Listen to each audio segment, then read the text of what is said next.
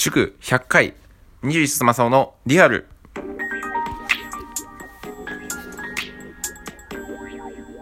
こんにちは、こんばんは、おはようございます。皆様の21卒正雄でございます。えー、ついにですね、この21卒正雄、とうとう100回続けることができました。ありがとうございます。いやー、どうもどうも。いやいや、そんな。いやいやいやいや。どうもありがとうございます。えー、100回ですね、えー続けることができまして、まあ、くしくもですね、今日10月2日日曜日、まあ、収録と配信一緒に行ってますけれども、まあ、くしくもですね、この10月2日というのは、あの、日本放送の日本一有名な、オールナイトニッポンという番組がですね、は、始まった。ちょうど55年前の今日、深夜1時にオールナイトニッポンが、まあ、始まったわけなんですね。えー、今でこそ有名人が、まあ、例えば乃木坂46だったりとか、菅田将暉さんだったりとか、星野源だったりとか、えー、芸人で言ったオードリーとか、霜降り明星とか、ナインティナインとかがやってますけれども、もともとはね、まあ、アナウンサーが、まあ、始めた番組。そこから、まあ、お笑いビッグ3、ビートたけし、明石家さんまあ、タモリさん。そうそうたるメンバーがですね、ここまで続けてきた55周年の番組、55年の番組とくしくもまあ同じ日に、まあ、迎えたということで。まあまあまあ、まあ、一発のね、しがない配信を行っているものですから、別に何の関係もないですし、まあ中学生からですね、悶々とした、いろいろ悩みながら過ごしてきたこの、なんかこう、青春時代というか、学生時代から、まあ今悩み、悩んでいるが、えー、ね、社会人時代にかけてずっと聞いてきた番組ですから、すごく嬉しいなというふうにも思いますし、まあ、昔はね、あの、その時間にしか聞けない。まあ、録音の機器を買うか、自分でその時間に起きていて聞くしかなかったんですけども、今はね、ラジコのタイムフリーだったりとか、えー、もう一部 YouTube で配信してるものもありますし、まあ、Spotify なんかでも今、オールナイトニッポン聞けますから、なんか、聞き方も多様化してきて、すごいなんかこう、ね、ずっと進化をね、遂げてきた番組、本当にすごいなというふうに、あの、一個人としてすごく思うんですけれども、まあね、この100回続けてきたね、なんかすごい思ったのは、やっぱり物を作る人ってすげえなっていうふうに、なんかこの、思いましたね。あのーまあ、この前ね、それこそオールナイトニッポン、ナインティナインのオールナイトニッポンという番組はですね、まあ、高校生時代からちょくちょくまあ聞いてるんですけれども、まあ、その中でね、まあ、岡村さんがこの前言ってたんですけども、あの、昔やってた笑っていいとも、で、あの、タモさんがず、あ、なんかこう、ウキウキウォッチン、お昼休みはってかかってきて、わーって出てくるじゃないですか、タモリさんが。で、こう出てきて、みんなをこう拍手でわーって盛り上げて、チャッチャッチャッチャッってやるやつあるじゃないですか。あの、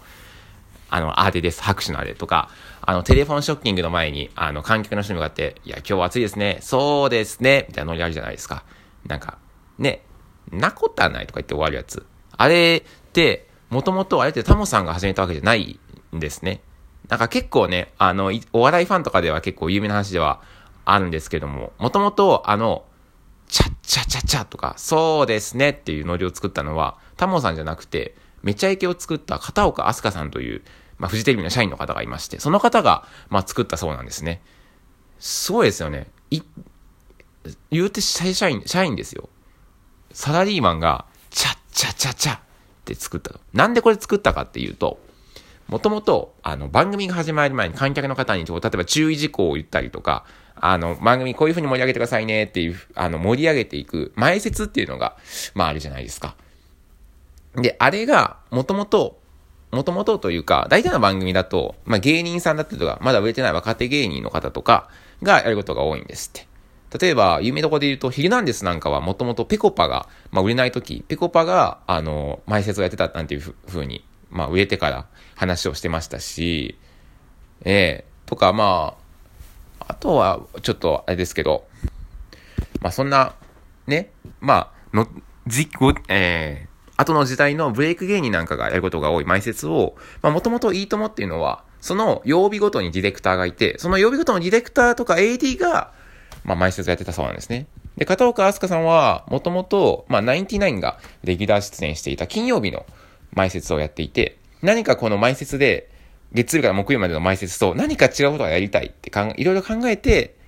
こう、拍手で、こう盛り上げて、チャッチャチャチャってやったりとか、今日は暑いですね。そうですね。って返してもらおうというふうに考えたらしいんですね。で、それを、タモさんとか、当時、レギュラー出演してたさんまさんなんかがこう気に入ったりして、これ面白いから本番でやってみようって言って、まあ、か、まあ、ほん、まあどうなんでしょうね。真似したのか、それともいじったのか。あれなんですけども、初めてそっから、いいともの定番のノリになっていたらしいんですね。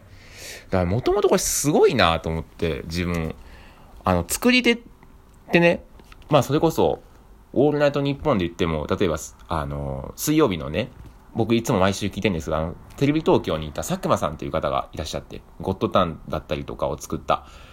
あの方もね、結局作りとして出つつ、プレイヤーとしてもできる。で、片岡飛鳥さんも結局めちゃイケを最初から最後までぐっとこう作り込んだ話題っていうのを、まあやっていって、お笑いファンに言ったらもう神みたいな存在ですよ。お笑いファンにとったら。いや、すごいなと思って。昔ね、自分自身も、まあ、作り手になりたい、そういう、高校生ぐらいの時に、まあ、水曜日のダウンタウンに、まあ、ハマって、で、その時はね、までは、いや、ダウンタウンすげえな、ダウンタウン面白いな、いや、あ爆笑問題面白いなとか、トンネルズ面白いなって感じだったんですけど、こう、例えばトンネルズとかが、なんかスタッフとかをいじったりして、あ、スタッフという立場の書かれ方もあるんだなというふうに思ったりもしたんですよ。まあ、その頃にね、まあ、もともと、いや、なんか芸人になりてえなとか、ね、芸能人になりたいななんて意味なんて、もうとっくにしてるわけですよ。子供のちっちゃい子のことか思ってますよ。そんなスタッフが作ってるとか知らないからね。でも、なんかこう、あ、裏方っていう書かれ方もあるのか、と。まあ、いろんなこう、例えばサークルで劇をやったりとか、文化祭で自分が仕切ってやったりとかっていうところで、裏方っていうところの、まあ、立場っていうのを知って、あ、こういうのなりてえなって。で、一時期、自分は関西の方に行きたい。関西の大学行きたいっていうふうに思ってて。なんでかっていうと、めちゃめちゃ大真面目に、関東行ったら、その、まあ、フジテレビだったりとか、テレビ朝日とか、キー局にしか入れないと。要は、全国ネットの番組を作っているところにしか入れないと。で、そんなん絶対俺無理だと思って。だったら、関西だったら、ま、まだ、ちょ、規模としては大きいけど、まあ、もしかしたらなれるんじゃないみたいな、その甘い考えで、まあ、例えばスマップスマップとかなんかこう、一般の素人ながら、スマップスマップが、まあ、あの、フジテレビ系列の、その関西のフジテレビ系列である関西テレビが作ってるのを知ってたんで、あ、関テレとか入った方がいいかななんて思ったりして、まあ関西の大学を目指してたとか、まあなんか一時期ラジオ本当に好きだったんで、いや、ラジオでやっぱ喋り手になりたいなって結構大真面目に書いて、学校の作文に書いて、ね、あのー、発表して、あの、結構優秀な発表、優秀賞みたいなのもらったこともありましたから、いや、俺ラジオのやっぱ喋り手もなりてえなとか、なんかいろいろ考えながらね、まあ、やってたんですよ。で、巡り巡って結局、しがない塾講師になってしまいましたけど、ね、もう多分、なることはないのかなと思いますけど、やっぱそういうなんかこうエピソード聞くと、作り手って熱いなって思ったりするんですよね。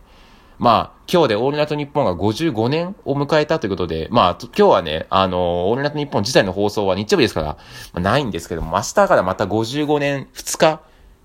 56年目のオールナイトニッポンが始まっていくわけですよね。これからも多分この後も結局そういう作家とかが、作家だったりとかスタッフが多く関わってきた、その歴史がまた続いていくんだなと。やっぱそのね、パーソナリティの歴史っていう風に言われて、こう、あの、この頃には、こういうパーソナリティがやっていたとかね、このパーソナリティが、まあ長いこと続けてきた。例えば、ナイナイであれば、まあもう間もなく30年ですよ。55年のうち30年続けてきたんだっていうのもありますけども、その中で大勢のこうスタッフが関わってきた。やっぱそっちにも結構俺は魅力を感じるなと思って。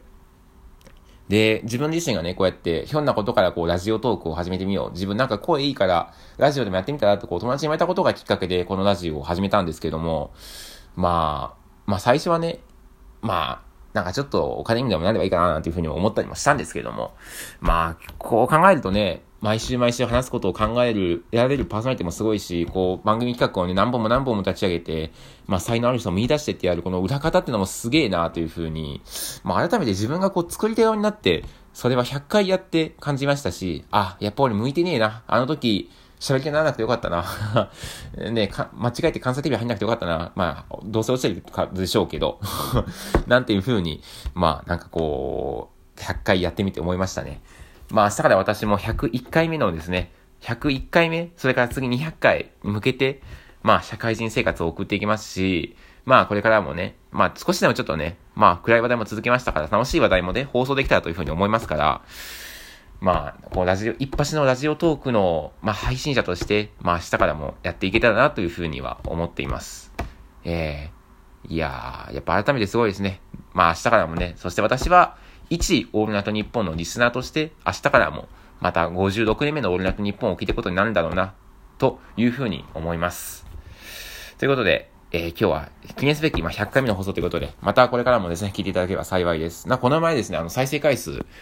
あの、結構ね、30回ぐらいね、1日に再生されたことがあって、あの、平均再生もちょっと伸びてきまして、ちょっと最近は嬉しい限りでございます。今後ともどうぞよろしくお願いいたします。今日はここまで。Thank you for listening.